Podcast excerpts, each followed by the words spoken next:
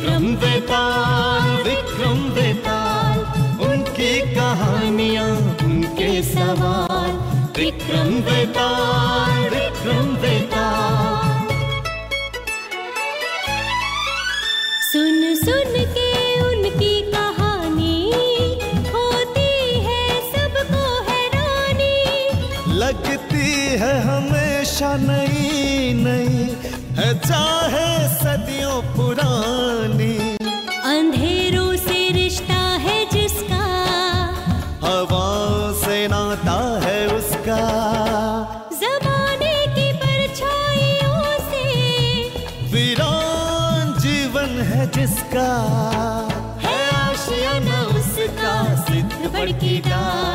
विक्रम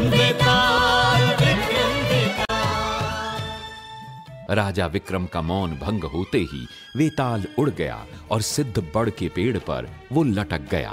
राजा विक्रम भी बेताल के पीछे वहाँ पहुँचा और बेताल को पेड़ से उतार कर कंधे पर रखा और अपनी मंजिल की दिशा में चलने लगा। वेताल ने राजा विक्रम को एक नई कहानी सुनानी आरंभ की।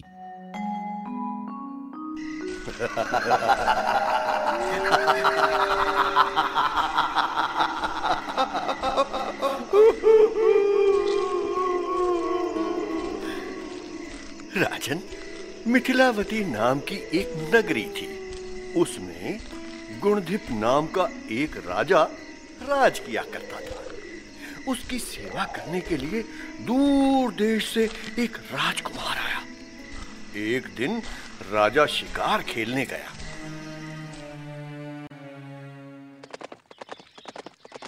महाराज आपके सैनिक तो बहुत पीछे रह गए। अरे हाँ कहाँ रह गए सब? और तुम कौन हो? महाराज मैं दूर देश से आपके पास आपकी सेवा करने आया हूँ। हम्म, लेकिन आपसे मिल पाना संभव नहीं हो पा रहा था। ईश्वर की कृपा से आज वो शुभ घड़ी मिली है। अच्छा तुम इतने कमज़ोर कैसे हो रहे हो? महाराज ये मेरे कर्मों के दोष है। तुम्हारा कहने का तात्पर्य क्या है? तात्पर्य ये है महाराज कि मैं जिस राजा के पास रहता हूँ वो हज़ारों को पालता है लेकिन उसकी निगाह मेरी ओर नहीं जाती। महाराज छह बातें आदमी को हल्का और हास्य का पात्र बनाती हैं। अच्छा। जी। कौन कौन सी बातें? महाराज वो छह बातें हैं।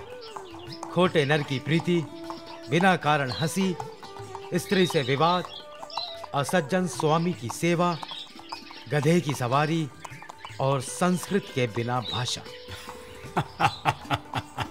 बहुत खूब बहुत खूब। महाराज पाँच चीज़ें आदमी के पैदा होते ही विधाता उनके भाग्य में लिख देता है। वो है आयु कर्म धन विद्या और यश। भाई वाह तुम बातें बहुत अच्छी बनाते हो। आज से मैं तुम्हें अपना निजी सेवक घोषित करता हूँ। सच महाराज?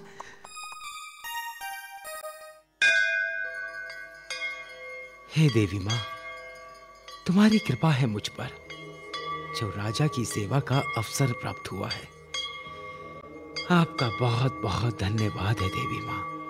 बहुत बहुत धन्यवाद। अपनी कृपा हमेशा इसी तरह बनाए रखना।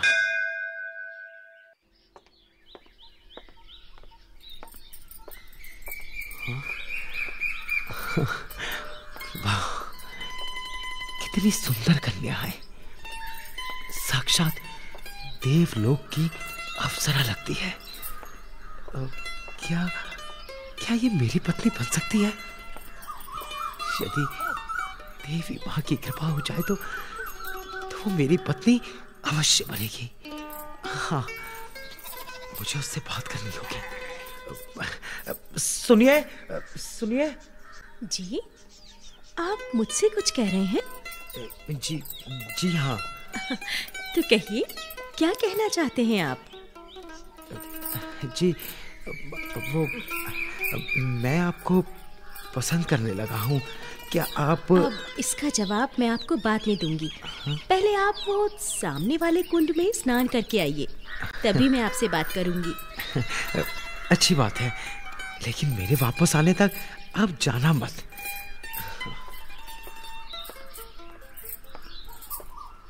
हाँ? अरे वाह कुंड तो बड़ा शानदार है स्नान के लिए कुंड में प्रवेश करता हूँ हाँ। ये, ये कैसा चमत्कार? प्रवेश किया कुंड में और पहुँच गया मैं राजा के पास। राजा राजा मुझे कौतिक दृष्टि से देख रहे हैं। आश्चर्य! तुम अकस्मात कहाँ से प्रकट हो गई? महाराज जितना आश्चर्य आपको मुझे यहाँ देखकर हो रहा है उससे ज़्यादा आश्चर्य मुझे मुझे स्वयं को यहाँ देखकर हो रहा है।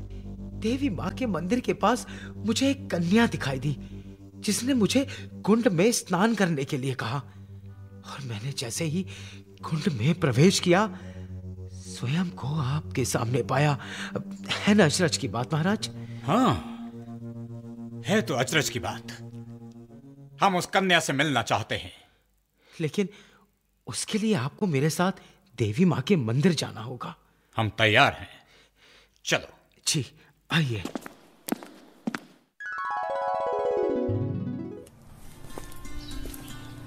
देखिए महाराज यही है वो कन्या। कन्या? कौन हो तुम? तो? महाराज मैं आपकी प्रजा हूँ।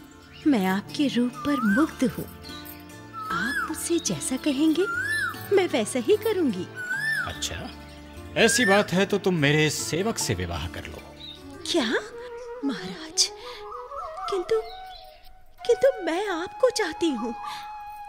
आपके सेवक से विवाह ये कैसे हो सकता है? कन्या सज्जन लोग जो कहते हैं वो निभाते हैं। तुमने कहा कि जैसा मैं चाहूँगा तुम वैसा ही करोगी। फिर इनकार क्यों? तुमने वचन दिया है।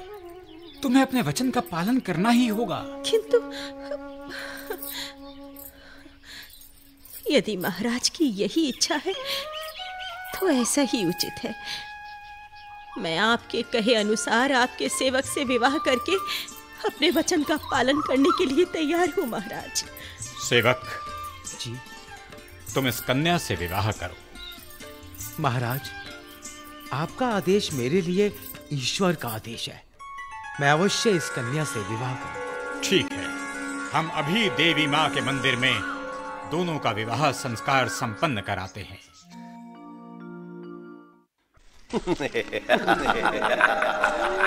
राजा कन्या ने राजा को पसंद किया लेकिन राजा ने सेवक से उसका विवाह कराकर सेवक पर उपकार किया और सेवक ने राजा के आदेश का पालन किया। राजन आप ये बताइए कि दोनों में से किसका काम बड़ा हुआ? राजा का या सेवक का? यदि मेरे प्रश्न का उत्तर जानकर भी नहीं दोगे तो तुम्हारा सिर कटकर टुकड़े टुकड़े हो जाएगा। बेताल सेवक का काम बड़ा हुआ। उपकार करना तो राजा का धर्म ही था। इसलिए उसके उपकार करने में कोई विशेष बात नहीं हुई। किंतु सेवक, जिसका धर्म नहीं था, यदि उसने उपकार किया तो उसका काम बढ़कर हुआ।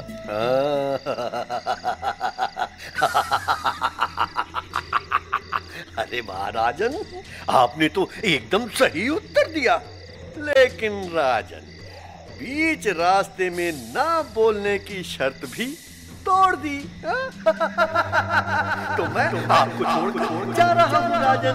मैं जा रहा बेताल बेताल तुम मुझसे जीत नहीं सकते बेताल मैं तुमको लेने तुम्हारे पीछे फिर से आ रहा हूँ। बेताल